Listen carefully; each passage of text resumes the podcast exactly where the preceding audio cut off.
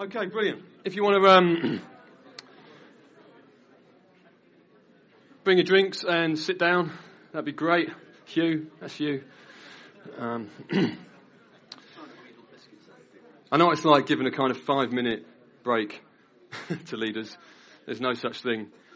Um, before I get into uh, the subject that I've been asked to kind of explore in this session and the session after lunch, uh, Mike's asked us for feedback on Kenya and um, having done a recent trip there um, to be with Edward and Frida. And um, if you think, uh, well, how long? It's half ten to one, which is what's that? My massive two and a half hours for a session. We, on the Sunday, we had about five and a half hour session, no breaks. It went straight through lunch, and then I had to speak to these leaders who had travelled some distance that morning, um, who were hungry and and so on, with no lunch break at all. And this was about three o'clock in the afternoon. So please, this is nothing.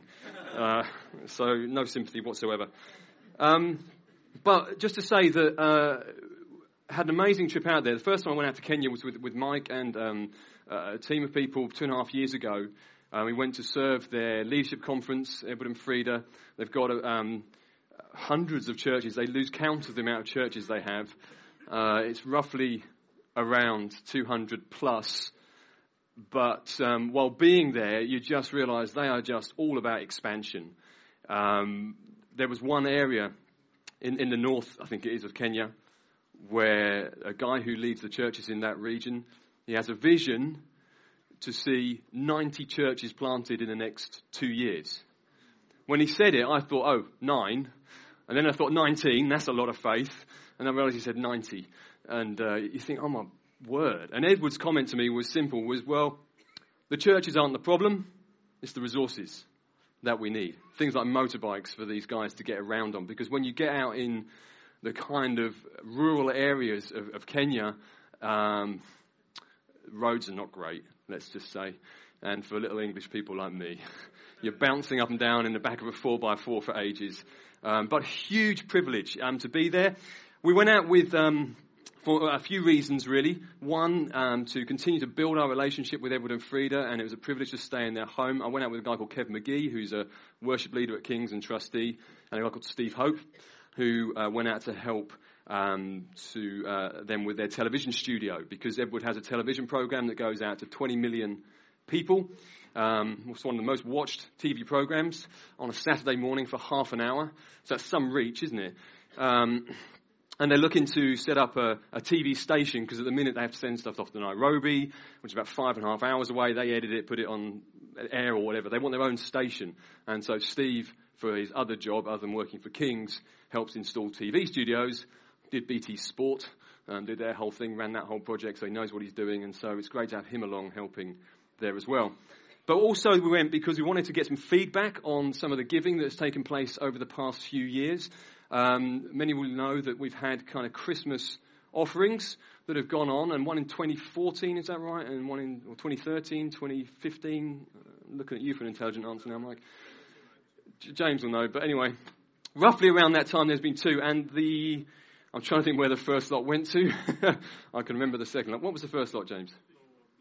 Business creation. That was it. So there's a they've got a thing called the SACCO, which is a community, a, a cooperative kind of investment thing. It's not a bank um, where people put money in, save up, and then they can borrow three times that money back on it and end up kind of then setting up their own businesses, investing back in, and so on and so forth. And we were invested massively in that. I think that about 20,000 or more was put into that as a boost for it in that year. And uh, it's just great to go around and see some of these places. I've, I've done some pictures, but wait, wait, oh, they're here, aren't they? Yeah, can you shove? Okay, I'll get to that one in a minute. It was sort of last minute this, so just uh, go forward one. Okay, so these are a bunch of ladies um, who uh, have benefited from kind of um, money given to help start a business, a chicken farm. Very simple. Um, I think they started with rabbits. And um, yeah, how'd you get from rabbits to chickens? It's amazing what God will do. Uh, miracles everywhere. No, what it was, they um, they had rabbits, and uh, not don't think wild rabbits like we have in the UK. Think nice, cuddly ones that we keep as pets, and they don't keep them for pets. Um, and so they managed to generate money from that. Then they earned enough money to then start chickens as well. So they bought the chickens to eggs and so on. And so these ladies' lives are getting changed through things like this. Um, we'll whack another one up. We'll see what comes up. It's kind of lucky pick. Um, this is a shop that was started, similar thing through the Sacco, um, where just a little corner store. This is in the lady's home. Uh, they're so hospitable, people of Kenya. Um, wherever you go, you get food and tea. It doesn't matter what time of day it is. If you think, okay, we'll have a little drink now because I've just had rice and other things, and now you kind of get served another meal, and it's great because they're, so hospitable. And this lady here on the left, she uh, runs this little shop from her home, again, generating income, being able to support family and things like that as well. So our money's gone into that, and the injection of money into the Sacco has helped massively to the point now where they're hoping to open up a bank. If they get more money in here, they'll have the Bank of Edward and Frida. So I'm sure it'll be called Ed Free Bank. I'm sure it will. And uh, in, in, their domination of Kenya. So it's really great because this is, this is, this is um, genuinely changing lives on the ground. And then in 2015, I believe the giving went into the community empowerment program. So if we switch back a few to the first one. Um, this is the first centre for the community empowerment program, and it's the community empowerment program is quite a wide thing. It is there to um, help empower people to walk free from poverty in all sorts of ways. So some of it is helping um, young people through education. We had the privilege of interviewing this girl on the um, last morning. We were about to go. We hadn't planned to meet with her or anything. She happened to be at the building um, as we were about to leave, and. Uh, and one of the ladies just said, you should get her story. Just get her story. So we sat down with her and just said, just just share your story. And uh, cool, it was it was um, humbling. But basically, what happened was she um, she was going through university in her first year, and uh, her dad had died previously, and then her mum had, um, had died, and so she was left uh, an orphan, and no money, no way to complete her university or anything like that. And uh, she was saying at that point, had something not happened, that um, she would have likely become a street girl at that point because she had nothing at all. It was all gone. It's like the carpet taken from underneath your feet completely. Anyway, uh, Edward and Frida um, hear about her situation and uh, through the community empowerment program really just help her through university, but much more than that actually. They become like sort of grandma and granddad to her and uh, help her through. Um, and she's got telling this story with tears in her eyes, and I was thinking, this is amazing. This is wonderful because this is money that we've given into things to enable this stuff to happen. And you think, yeah, it's humbling. Um, and then she just shared how I said, "Well, what do you want to do now?" And she was like, "Oh, I can't remember what career she said, but she said something she wants to do, oh, in social work or something. Now she's going to be a lecturer in this environment, helping other people like her. Another guy on Edward's media team um, was a target for radicalisation, going into Al Shabaab and, and um, basically Islamic group there um, to uh, kids are going missing off streets, teenagers are going missing, whole groups of people, 120 went missing from one town. Edward was saying they're now targeting children, small children. Um, and so this kind of thing is to provide a place for these people to come, to get training uh, in all sorts of things. This is the first one, like I say, with computers and books and things like that. And you might look at it and think it doesn't look like much. This is the only one of this thing in probably the whole region of Meru. Um, there is nothing like this where, where kids can come where it's safe, where they're not getting targeted, and so on. And so we had the privilege of opening this up on behalf of um, Relational Mission, and um, a real joy uh, to do this. Now, if we just go forward a little bit, because there's great stuff in the future as well. So flick forward, uh, probably three or four. Oh, there's some lovely school children we visited. It's a whole other story. Oh, that's another girl who was helping through the community empowerment program. Her mum was filled with such joy. I mean, they are in you know, they've got nothing, and yet, oh man, she's a she's an amazing woman. Um, anyway, flick forward again. Oh yeah, this building here. Um, this is one of Edward and Frida's buildings they've got um, in their empire. Um, it's, it's shot on panoramic, so it looks curved. It's not. That's just a straight frontage, but it's huge. It is massive. I mean, they are people of vision. You're like, man. And, and so this building here downstairs is being used for sort of medical clinics, See Kenya, which church down in um, uh, Jim Partridge. Um, what's it called? Haywood Heath, down that way, uh, partnering to see that. So there's all sorts of medical stuff going on downstairs. Top floor is going to be used for training leaders. The middle floor, they want to finish off and open up for another community empowerment program. They've got a list of, of guys who they want to bring into that already. They want to have all sorts of training in jobs and welding and um, you name it. And it's not finished, this floor. So walking round it, you're thinking, okay, well, what is this going to cost? to finish it off, to get it started and get it going, 20 to 30,000 quid. That's nothing, is it? Is it? It? It really isn't a lot of money to stop someone's life and many people's lives being utterly ruined. Is it? So, I don't know, we're going to get some money. And uh, we're going to, legally, of course. but we're going to get it. And do you know the biggest joy of this is that of partnering with friends on the ground there. Because there is no doubt about it, Africa is one of the most corrupt nations around, and the corruption is endemic. So much so, you walk into a primary school, and there's a sign that says, This is a corruption free zone.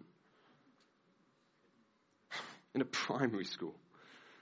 You drive down the road, and there are signs saying, This is a corruption free zone. Do not give any money if you are asked because it is so corrupt. And so, so much money simply goes in and just, well, where does it go, actually?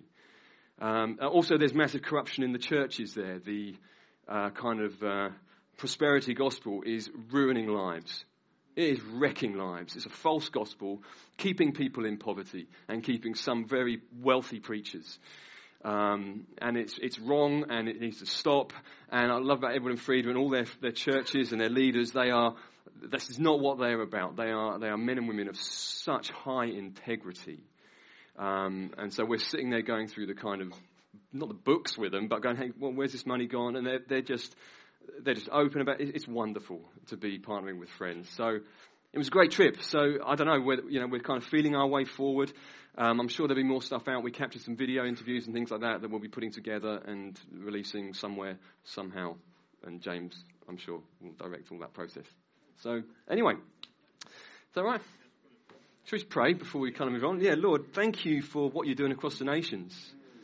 Lord, just even this morning, just what we're hearing. Um, you, are about the nations. You're about doing things which are utterly beyond us. Um, you're about doing things which we, we simply can't do. but with you, all things are possible. Um, apart from you, we really can do nothing. And so we lean into you, Lord. We lean into you. For Haisha and Lena, Lord, and all they're doing, for Edward and Frida, all they're doing, Lord, all what, the things we're doing, we just lean into you, Lord. And what we talk about now as well, we just need your Holy Spirit. We need you so much. We're so utterly dependent upon you, and what a glorious place to live life out from. It really is. Amen. Amen. Right. Okay, so um, the plan is that prior to lunch, which is now 45 minutes, I'm going to unpack some stuff, and then after lunch, we're going to spend time in groups and some time with Q&A with a panel. And the kind of subject matter that I've been asked to look at is really is how do we um, sort of, um, well, connecting with a broken world is a kind of overarching title. And really looking at how do we kind of do church in a way which really does, and I know do church is a bad way of putting it, but you know, kind of do church. How do we do? How do we build church in a way that genuinely connects with those around us, no matter what culture they are part of? So, church culture. That's the kind of words that we're going to be uh, exploring. Because the fact is, church has changed over the centuries, hasn't it?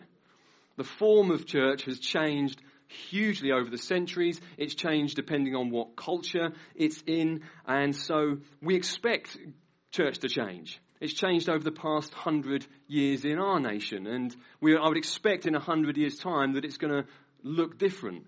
And so we need to be asking questions and about the way we do church, about how we do it, the form that church takes in our culture. If I was to ask, why do you do church the way you do it? You haven't got to answer it, but I wonder what you why do you do it that way? Why? What's the reason that we do it in the way that we do it? And I'm sure you've got reasons.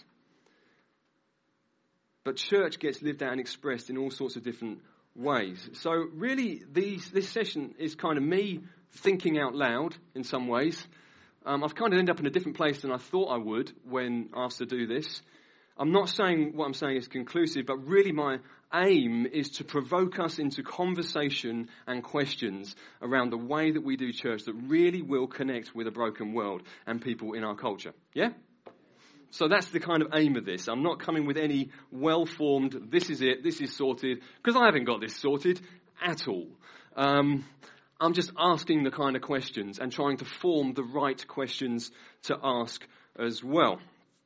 So when you hear the word culture, um, sometimes it gets bounded around as a bit of a trendy word. It was the um, word of the year in uh, 2014, apparently. And uh, it, it, there's a lot of confusion and complexity around the word. There's all sorts of different definitions of culture. You might think of bacteria. You might think of people, um, you know, singing an opera.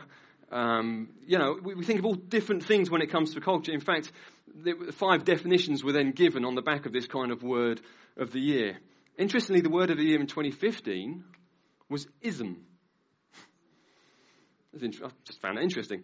Um, it was the most looked up word was socialism, then fascism, then racism, then feminism, then communism, then capitalism, and then terrorism. Interesting, it? Well, I think it is.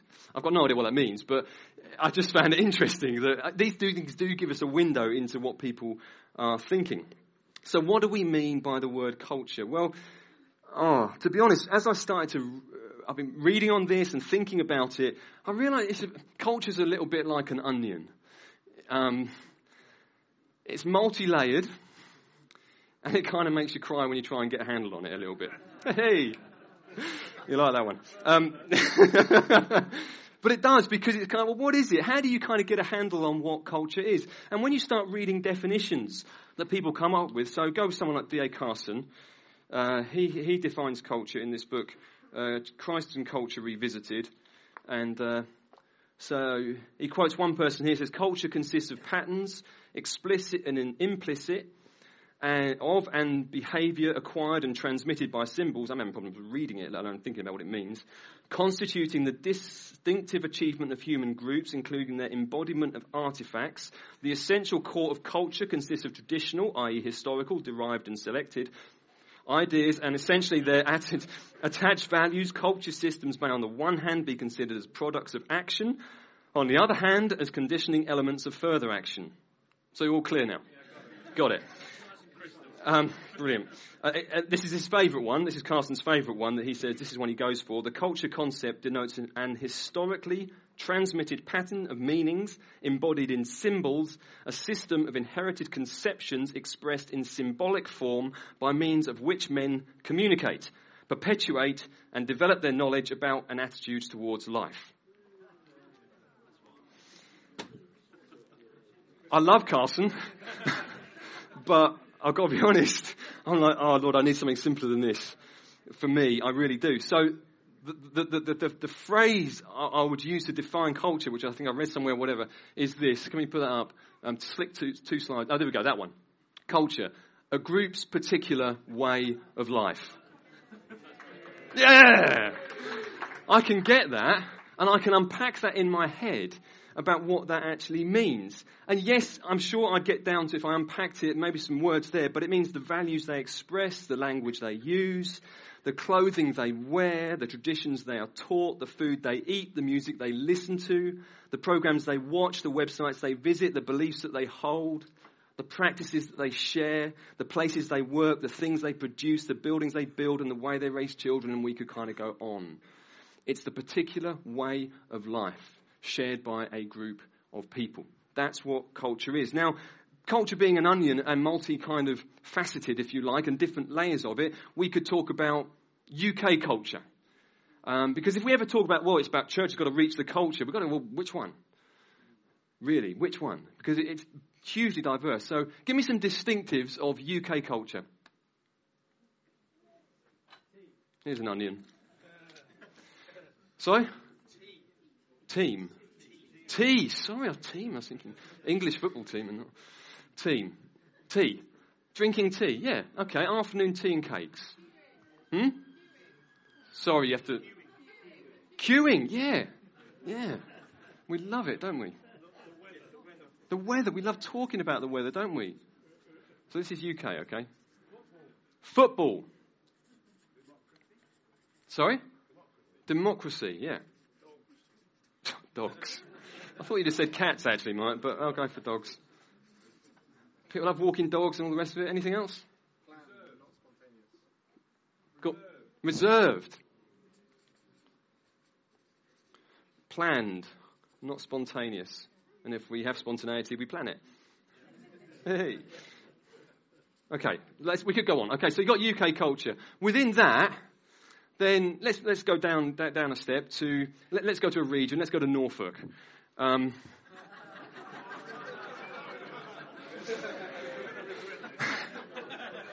I'm a Norwich boy, so it's okay. Someone's thinking webbed feet, I know it. Um, go on, give some Norfolk culture. Canaries. Canaries. Okay, so. Alan Partridge. it's a product of our culture. Canaries. Anything else? Hmm? The Broads. Okay. So kind of out on our boats, like my, you know, enjoying slow life. I say slow, a bit slower. You know, I don't mean slow in thinking, but just a, a more biblical way of life. Uh, agriculture, agricultural, aren't we? Generally. Do you know what? I met my first guy came to our church actually on Sunday for the first time, and he's a he's a um, tractor driver. I thought, yes, I've actually met a Norfolk tractor driver. I've not met one before. Agriculture. Okay. Um, we, okay, okay, we go on. Let's move on. So look, and then you've got so you've got Norfolk there. I've written Norfolk already. UK there. Drop down. If we go to Norwich culture. Right. Anyone want to comment on Norwich? Colman's. We're famous for Colman's, aren't we? Oh. Yeah. Okay. Colman's. Uh, Prince's Street, that's got a bit of a reputation. Prince of Wales is cool, yeah. It's one of the, apparently it's the sixth most dangerous street in the UK in the evenings. So let me kind of help us out here. Church buildings, yeah. We've got loads of church buildings, loads of pubs. There's all sorts of things that make up Norwich culture. In fact, Norwich is just made up of loads of subcultures anyway. You've got youth culture, clubbing culture, business culture, a particular group's way of life. And within that, we have church culture as well. We have a group's particular way of life that we do church and the way that we interact with one another and so on. You've got the gay culture, you've got drug culture, all these different things. The point is this simply that culture is so utterly diverse and there are so many subcultures and groups within any one kind of overarching culture that to say that kind of what we need to do church is kind of nail what culture is and then know how to reach it and we'll do it. So even church and culture doesn't really help. It's, it's churches and cultures. And how do we reach these diverse groups of people? Um, so it's fluid term in many ways, always changing because humans are always creative and therefore always creating. That's what it means to be made in God's image.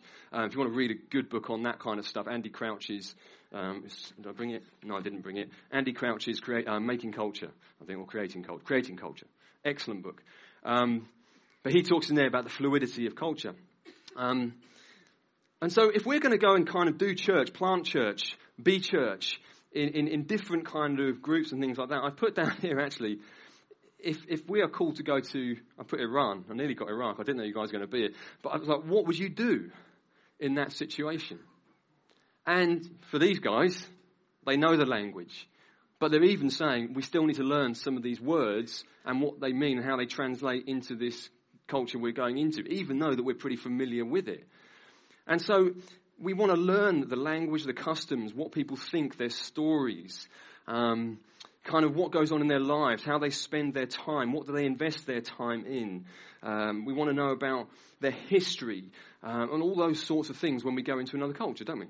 Yeah, that's what you do. When someone goes to another culture knows nothing of it, they learn those sorts of things before they go into it. Now, the danger, I think, and I'm sure you agree, is that if we are British and we've lived in England all our lives, I've lived in Norwich all my life, I've been a Christian though now for about 19 years, 20 years, something like that. That my, I could assume I know what the culture is like in Norwich because I'm Norwich born and bred. Actually, culture has moved on so fast over the years and is always changing, always adapting. There's always these different subcultures and things. Actually, we need to do some work on it. Do we agree with that? If we want to reach a specific group of people within a specific culture, we need to know where they're coming from. And we need to be doing it in the UK as well abroad. Now, often then questions are asked about how we do this. So sometimes the question can be this well, I think the church just needs to be countercultural. We need to be the kind of church that kind of shows that we are different to the world that we live in. That's what counter means to be against, to be up against, um, a different set of attitudes at variance with the kind of prevailing sort of cultural norm that you're surrounded by. Now, of course, when we follow Jesus, there are going to be things in our lives that are countercultural and all the rest of it. But if we live in that place, we're just living, um, it's a negative position. I guess what I'm saying, okay? You're, you're, living from a negative position. There's, not, there's no, nothing positive about it other than I'm kind of counterculture and therefore I'm going to show you where culture isn't quite right and where we are against. Now, some churches live this way. I wouldn't suggest it. I don't think it's effective. Another question that is asked is how can we be culturally relevant? What words would you use to describe relevant? Understood? Yeah, brilliant. Trendy. Trendy. Meaningful. Engaging. Acceptable. Current. Brilliant. Suitable to the current time period or contemporary interest or closely connected to. So, do we want churches that are relevant? It's not a trick question. we want churches that connect with people, that are current in time period, don't we? That, that are, are connect closely with those around us. We want to connect the truth of the gospel to people who are far from Christ in diverse cultures in our cities, in our towns, in our villages, and wherever we find ourselves, yeah? So we do want to be relevant to people. Sometimes, uh, you may have come across the uh, Hughes scale. I'll leave this up for kind of discussion this afternoon. How are we doing now? We're doing all right. Um, so we've got um, uh, biblical content here.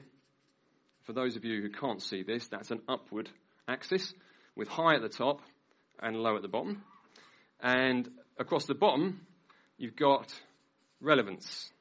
So the Hughes scale basically says this you've got these kind of four quadrants, and that uh, some churches may be high in kind of biblical content, if you like, but maybe low in relevance connection. So they're kind of up here somewhere. Um, some might be low in relevance and so on and so forth. But really, what this is saying is what you want to be is up here. And that's where Jesus, I would argue, was. And we'll get to him in a minute. But that is kind of where saying church is that it's high relevance but high in biblical content. Now, you know, there's some things you might want to talk around that. You might not agree with some of that. You might want to ask questions of it and so on. But I don't think that the relevant question is the primary question to ask. I really don't.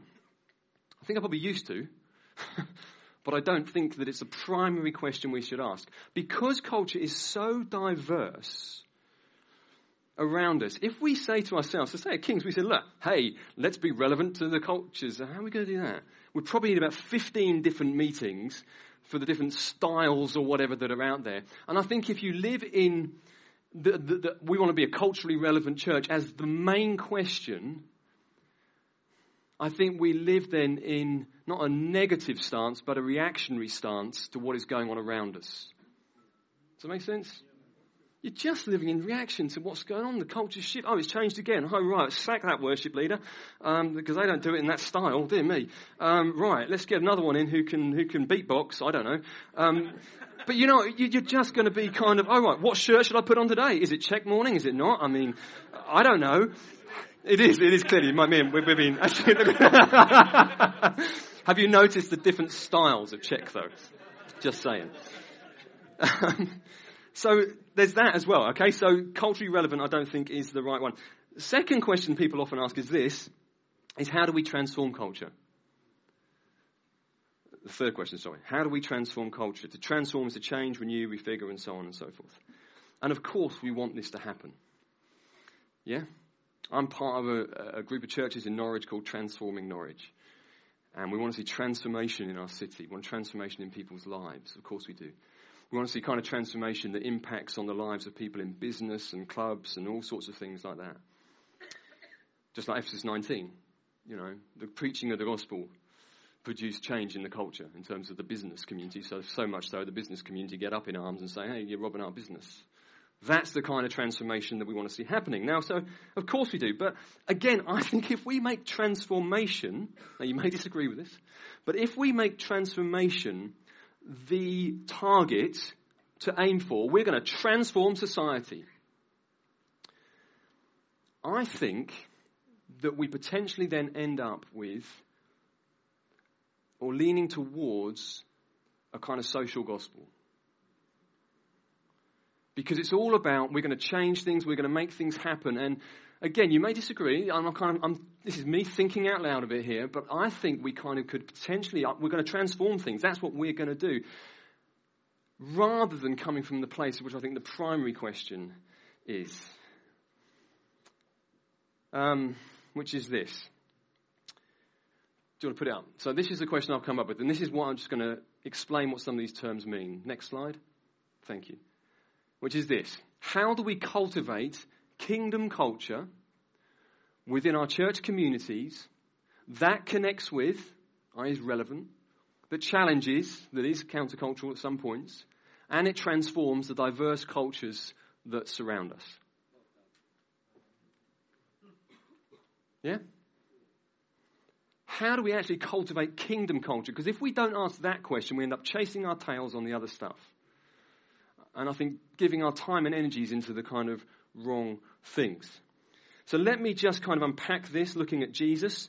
Um, and then we'll have time this afternoon. There'll be groups. I've asked um, a number of people to kind of just host those groups. There'll be discussion on this, and then we can text questions in as well, and there'll be some people to explore some of those. I'm not saying we're going to nail everything at all, but let me just kind of unpack this looking at Jesus. First thing this, because Jesus did this while on earth. He came into a specific cultural context, first of all. Jesus came into a specific Jewish nation, okay? And he shared in our humanity. He was God with skin on. Uh, he was fully embodied into the culture he was in. The word became flesh, as the uh, message version says, and moved into the neighborhood.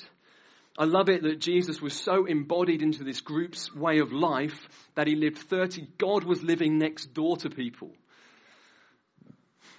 God was living next door to people and they didn't know. Because he wasn't going around with a big cross on his t-shirt or i'm not saying that's wrong i'm just you know what i'm saying? There was nothing within him culturally. He spoke the language of the day he dressed in the clothes of the day he did the things of the day he participated in the rituals of the day. He was a jewish man through and through. Utterly contextualized Charles Kraft says God in Jesus became so much part of a specific human context that many never even recognized he'd come from somewhere else. So Matthew 13, you've got to deal where Jesus is doing miracles and all this kind of stuff and speaking with wisdom and authority, and his home people are going, this is Joseph's boy, the carpenter's son. I mean, where did he get this from? Because we didn't see this when he was living us, with us for 30 years of his life. What is this going on? So he was not known for his dress his language. He wasn't known for kind of that. He was known for his power. He was known for his compassion, for his healing, signs, wonders, his authority in speaking and teaching. He was known for those things. Sometimes the church can be known for other things. And even within this kind of overarching Jewish culture, there's kind of subcultures. So you've got the Pharisees and you've got the Sadducees. And the, Oh, it's funny how things stick in your head, isn't it? The Sadducees, um, I remember Graham Hall saying this, and I'm sure many of you have said it as well, but the Sadducees were sad, you see, because they didn't believe in the resurrection. But I remembered it, and it's still in my head. But they didn't. They didn't believe in the resurrection, whereas the Pharisees did believe in, in the resurre- in resurrection. And so you've got these kind of almost subcultures within Jewish culture. And what's really interesting is Paul takes advantage of that at one point in the book of Acts where he's kind of in a situation where things are kicking off, and so he throws out a kind of question. He knows he's going to rub things up the wrong way about the resurrection. And the Pharisees are sort of start backing him, go, oh, maybe he's not such a bad chap after all. And the Sadducees, no. You know, he knew the culture he was going, he knew the subcultures that he was working within as well. And he exploited them. Interesting point. Acts 20 and 23, if you want to read it. Um, and our local churches as well. We are now the body of Christ, yeah? So we are embodied into a specific culture at a specific time in a specific place. So that's what we're called to do, which is why it should cause us questions to say, what is our particular way of life, our, our culture that we want to see that is going to be expressed in this particular area, this particular people group? What's it actually going to look like? What's it going to mean for our meetings? What's it going to mean for our language? What's it going to mean for our preaching styles?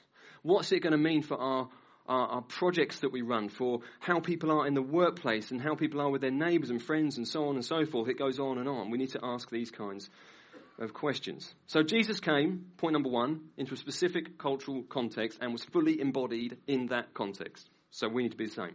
Second thing, Jesus cultivated kingdom culture. Yeah? That's what he came for. He came to bring the kingdom in. And there was a group's particular way of life. So when he gathered the disciples to himself, he took them on a journey to follow him, to be like him. And he challenged some things around him.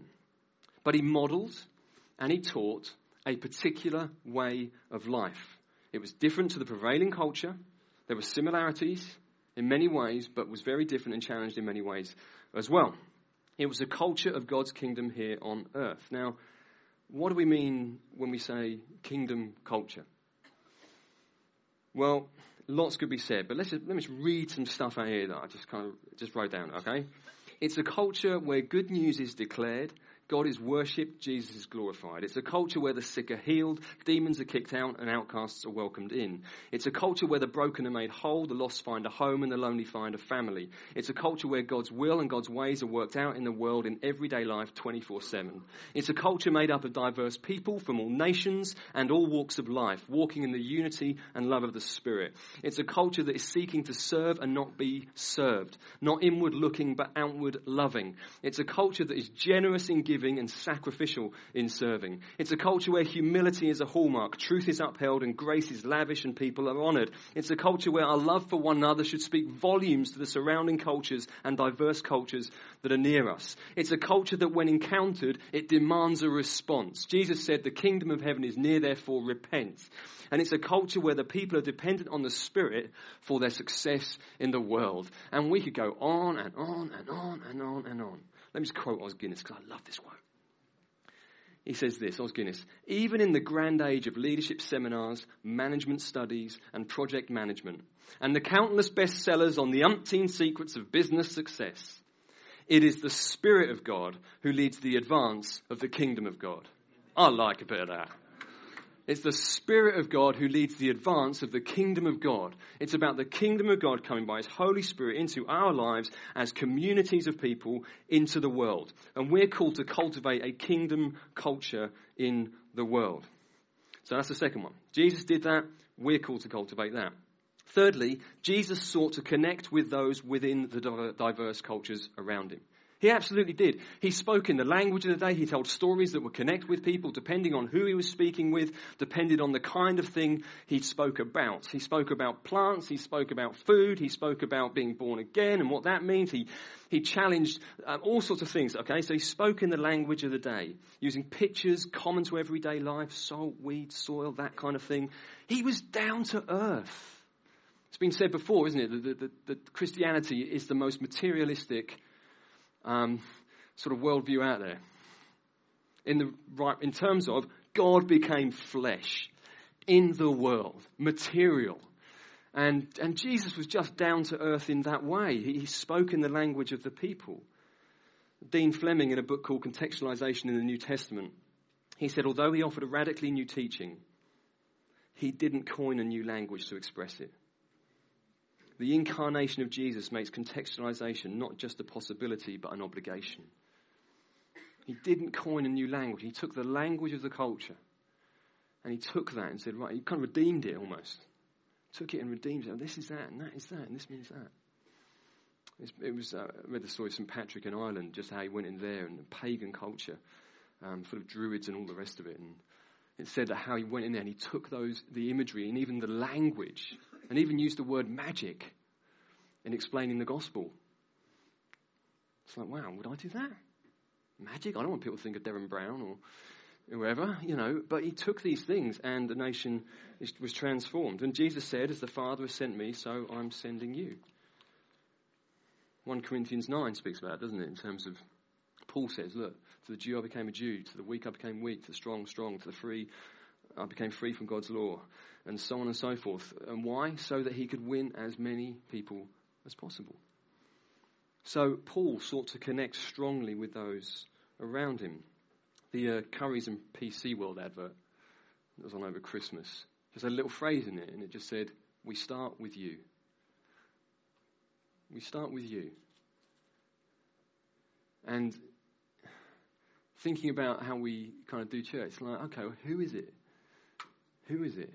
Now, again, I've said, make that your starting point in terms of being relevant to those people. I think you go wrong, but get it in order. We do need to be asking that question: Who is it? What do they think? What do they feel? Start with them. Fourth thing, Jesus cultivated kingdom culture and connected with people. He also challenged the surrounding culture. So, in the Sermon on the Mount, you've got Jesus saying things like, You've heard it said, it's connecting with people, but I say to you, it's challenging people. Connection and challenge. Simple, that's what Jesus did. That's what we need to do. He challenged the prevailing religious culture, Jewish interpretation and application of Old Testament law, what constituted adultery, the grounds for divorce, taking of revenge, how people even prayed, how they fasted, and how they gave. He challenged who the Messiah would be and what the Messiah would even do. He challenged the prevailing social culture as well. Now, the social culture was pretty much born out of the religious culture but touching those who were considered unclean, talking with those who were considered inferior, eating with those who were considered immoral. That's what Jesus did. He challenged the prevailing culture as he did those things, both with his words and the way he lived his life. Andy Crouch in this book says the kingdom of God would touch every sphere and every scale of culture. It would reshape marriage and meal times, resistance to the Roman occupiers and prayer in the temple, the social standing of prostitutes and the piety of the Pharisees, the meaning of cleanliness and the interpretation of illness, integrity in business, and honesty in prayer. It challenged these things and it sought to reshape them as well. Jesus challenged the pride in his disciples, the complacency of the people, and the self reliance of the religious leaders. That's what Jesus did. Ultimately, he challenged and confronted the brokenness in culture because of Satan's sin and death through the cross and resurrection. He took a symbol that was a symbol of destruction and pain and horror, and he took even that symbol of that culture and redeemed it as well. He kind of challenged that on the cross as he, as he died there, as he nailed our sins to the cross. Um, it, it's incredible what Jesus did with culture. And this was so true transformation could actually take place. Jesus did transform culture. Not just changing individual lives, but changing the way of a particular group of people. And when you think about it, the Jewish people were so culturally ingrained in a way of life, in their temple worship, in their laws, and all customs, and everything like that. Jesus comes into that equation, starts writing himself through what he says into, this, into God's role, making claims that no one else has, has claimed before in that way, doing signs and wonders that no one has seen before in that scale, at least.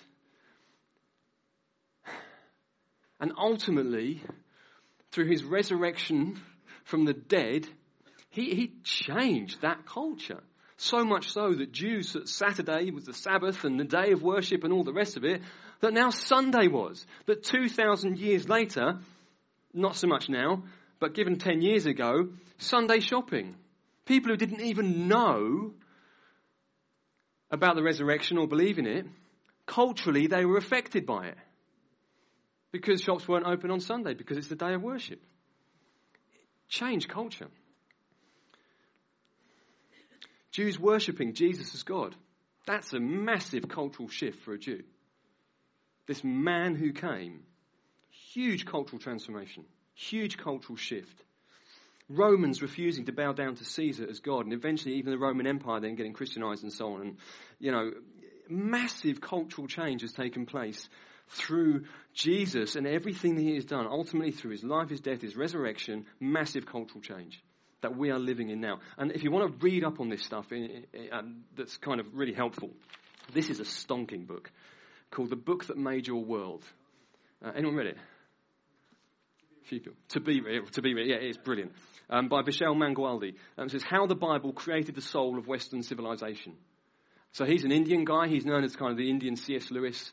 Um, and uh, just brilliant. And he goes through just looking at how the Bible, and in other words, how the gospel has shaped our world and talks about service, quest, self, humanity, rationality, technology, heroism, revolution, languages, literature, university, science, morality, family, compassion, medical commitment, true wealth and liberty, mission and the future. And it's just fantastic read. Really, really good read.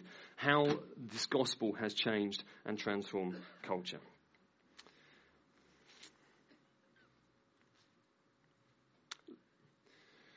Where do we go now? Um,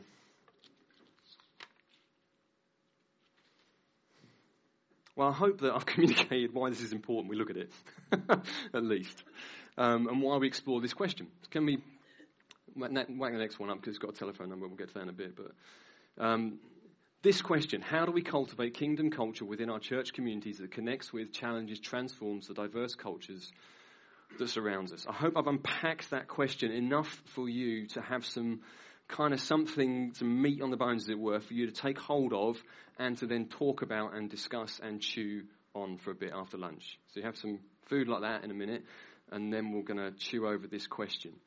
Um, we want to see people change, um, people transform. Want, I just want to see more people who are genuinely, utterly non-churched, who haven't got a clue. Because do you know what? People haven't got a clue the fastest growing group of people are the group of people in our culture who haven't got a clue about the Bible, about church, about Jesus. What was that statistic that came out recently? 40% of people in this nation don't believe Jesus ever really existed as a historical figure. Um, you know, the, the, culture is changing massively. And on our children as well, the, the millennials who are coming through, or Generation Z or whatever they're called, and uh, and just the way the internet and social media and everything is now changing things, their way they think, even the way they interact, the way they do community, that's, that's going to impact on the way we do church. It's going to impact on the way people relate to people. I mean, we went, we're doing this course called More, which is a bit like Alpha. But anyway, we've got one week, which is tonight, which is what is wrong with the world. And um, so we thought we'd go out on the streets of Norwich and ask people what they thought was wrong with the world. So that's what we did. And uh, I went up to these couple of um, girls, I guess they're about 17 or something like that, outside Topshop. I used to hang out there myself uh, many years ago. And so they were hanging. I thought, right, they're, they're going to have an opinion. So I went up to them and said, hey, would you mind answering this question? Just video for a little bit, blah, blah, blah. And what do you think's wrong with the world? Social media. I thought, wow, that, that's interesting. Why? Okay, and she unpacked it. Social media is the problem. Yeah, you know, people spend too much on it. And it was just kind of like this monologue of stuff that came out. But I thought it was interesting that she thought social media was genuinely the problem with the world. That she's so kind of immersed in this world and that this is the kind of main sort of thing. And, and so culture shifting, the whole gender deal is, is huge. And that's not overstating it. It is huge. There was an um, article about school kids now being given the kind of 40 choices of what they think they are. That's just confusing a generation. It really is. Um, you, you, know, you, I'm sure you might be in the same position. You children who've got friends who who would come to school as boys, and then a year later they come to school as girls. How do we train our children now to handle that when they're being bombarded by this stuff that this is all okay? And Miley Cyrus, pray for her conversion. Um, she's a leading proponent in this. Um, you know, it just it, it is huge, and so we need to think about these things. How do we engage with people like that? You know, how do we handle discipleship with people like that? And we could go on in terms of just the changes in our culture, but I hope we got it now. We're called to go into the world. We're called to go and take the gospel into the world to specific people groups, to diverse cultures within our cities, our villages, our towns, countries, nations, wherever and we want to see God's kingdom. What does it look like? What does it actually look like to see a culture of God's kingdom come so that we are proactive, not reactive to what's going on around us, and we create something that people get drawn into. That's the way Jesus did it. And it's the way we need to do it as well. So, right, I'm going to stop. It's time for lunch. Look, look at that. We're early. Is that okay to have lunch early? I'm getting a thumbs up. Brilliant. Okay. Well, let's pause for lunch. And so, hang on, just one second before we do. Hang on, hang on, hang on. Hang on. Who are the people who I asked or forced to host a group, rather? Brilliant. Okay. Hands up. So, what we'll do, we'll have lunch and about five to one. Um, so we've got an hour for lunch. About five to one, I'll start calling people back, and I'll get those people in various areas. Five to one, five to two. Sorry, you've got two minutes for lunch. About five to two, and then we'll kind of just get into the groups, and those the people with the questions have got this question, but also a load of other questions to kind of explore that question. And then during that time, there's a text questions number there. You can text questions in. That will come to my phone. And then we've got a panel of people as well that will just kind of explore anything else um, as we bring that session to a close. All right? Fantastic. Brilliant.